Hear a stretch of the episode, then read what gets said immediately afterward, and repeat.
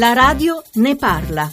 Chiederei al generale Al-Sisi di chiedere spiegazioni al ministro degli interni e al capo dei servizi segreti egiziani sulla morte di Regeni. L'Egitto avrebbe così un'ottima occasione per riscattarsi. Grazie Lorenzo.